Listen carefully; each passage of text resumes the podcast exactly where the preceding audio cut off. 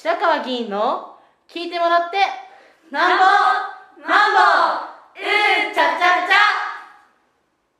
ちゃ、皆さん、うん、こんばんは。今日は11月の21日月曜日です。今午後7時36分を少し回りました。えー、今日の朝の駅立ちはあ昨日夜から雨が降っておりまして、えー、いつもの通り朝4時過ぎ起きたんですが雨が降り止まずに、えー、今日はやむなく中止をいたしました、えその後ですね、え埼玉県知事の大野元弘知事とですねえー、スペシャル対談の第4弾ということで、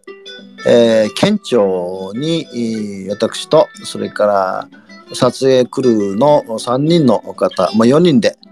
えー、車に乗って、えー、埼玉県庁に出かけてきました。え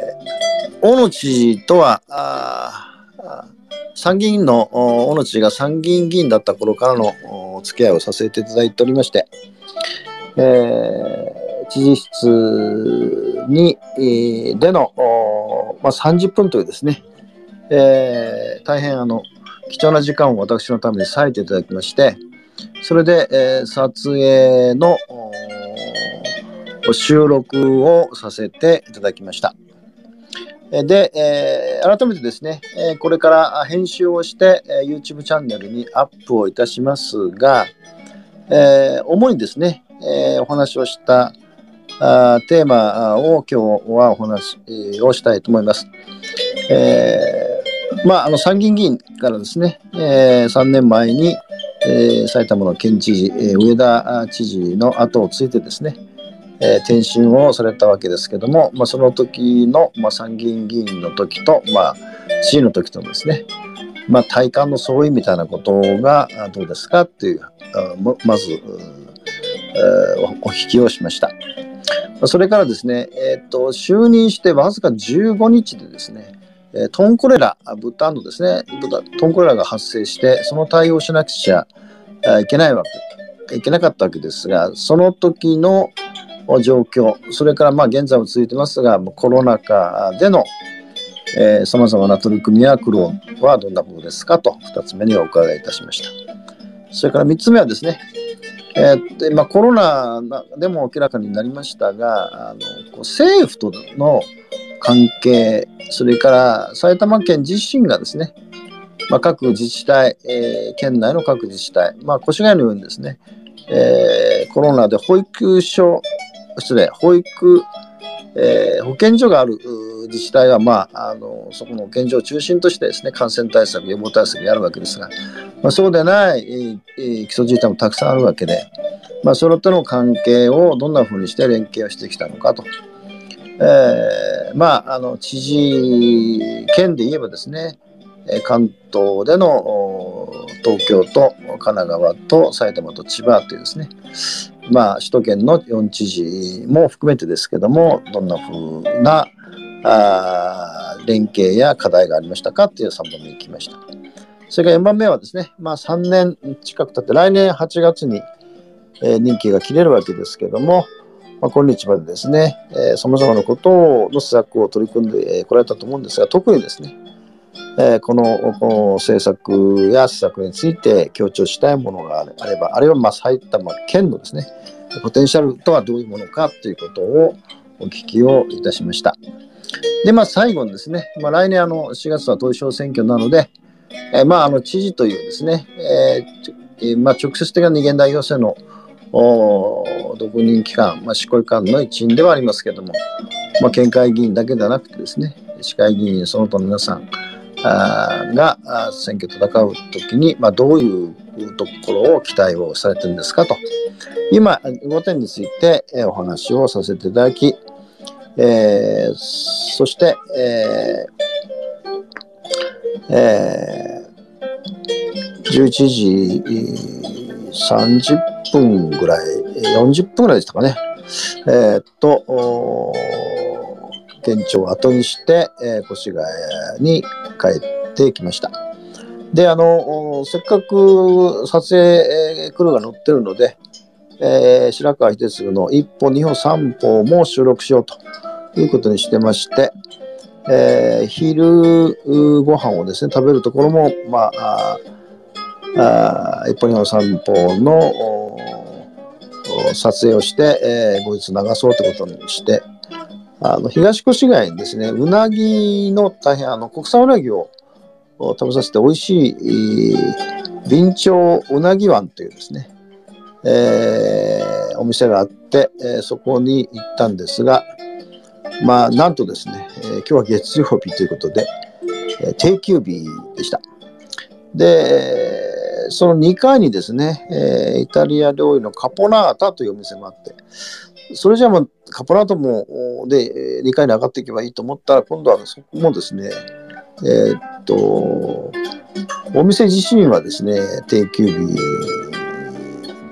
定休日というかな、あの、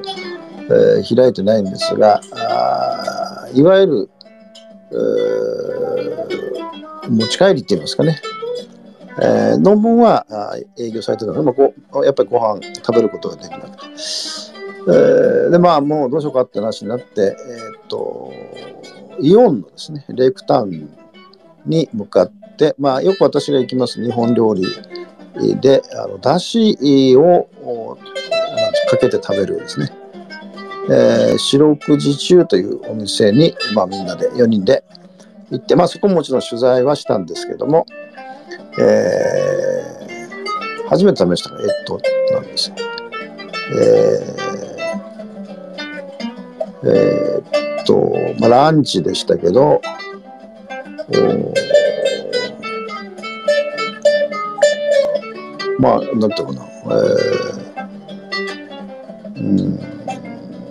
刺身、刺身を、まあ、ご飯の上に乗せたもの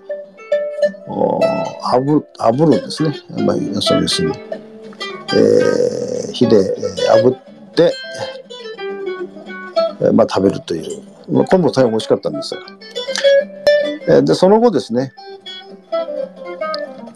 えっと、大相模にありますですね、虹団子っていう大変有名な団子も、団子ももちろん美味しくて有名なんですが、その大相模不動尊大聖寺というですね、お寺で、えー、まあ、あの、お参りをして、えー、そしてまあ虹団子ですね。えー、醤油をつけた虹団子と、それから甘だれの団子、まあ、大変美味しいんですね。1本150円ですけど、あの、細く大きくて、えー、どういうのを食べて、これもまあ、もちろん取材しました。で、その後、えー、っと、12月の18日に蒲生地区で進んでいた小中一貫教育の関係で、えー、契約議案が否決されたことを受けてですね12月の18日の日曜日の午前9時45分からシンポジウムをですね、えー、まあ、この契約議案の否決を受けてと今後の学校教育を考えるというシンポジウムで、えー、反対、その議案に反対した議員、それから賛成した議員、それから教育委員会の担当者にも来てもらってですね、えーまあ、市民の皆さんと一緒に、えー、何が論点なのか、何が問題なのかということを話し合うということで、えー、その越谷レイクタウン水辺のまちづくり館というですね、えー、ところをお借りしてたんで、えー、もう一度ですね、会場の下見も含めてですね、合わせて、まあ、レクターンの、まあ、後半をですね、まあ、散歩をしながらですね、えー、ご紹介をするという形での動画を撮らせていただきました。えー、まあ、今日はですね、あの大変暖かくて、えー、ポカポカとした日が一日続きましたので、外での取材や撮影というのは大変、えーえー、うまくいく状況でした。で、どの動画についてもですね、今後、えー、1歩、2歩、3歩で、えー、お届けするか、あるいはスペシャル対談ということでお届けするかで、えー、YouTube チャンネルに、えー、でアップをいたしますので、えー、皆さん楽しみにしておいてください。今日は以上です。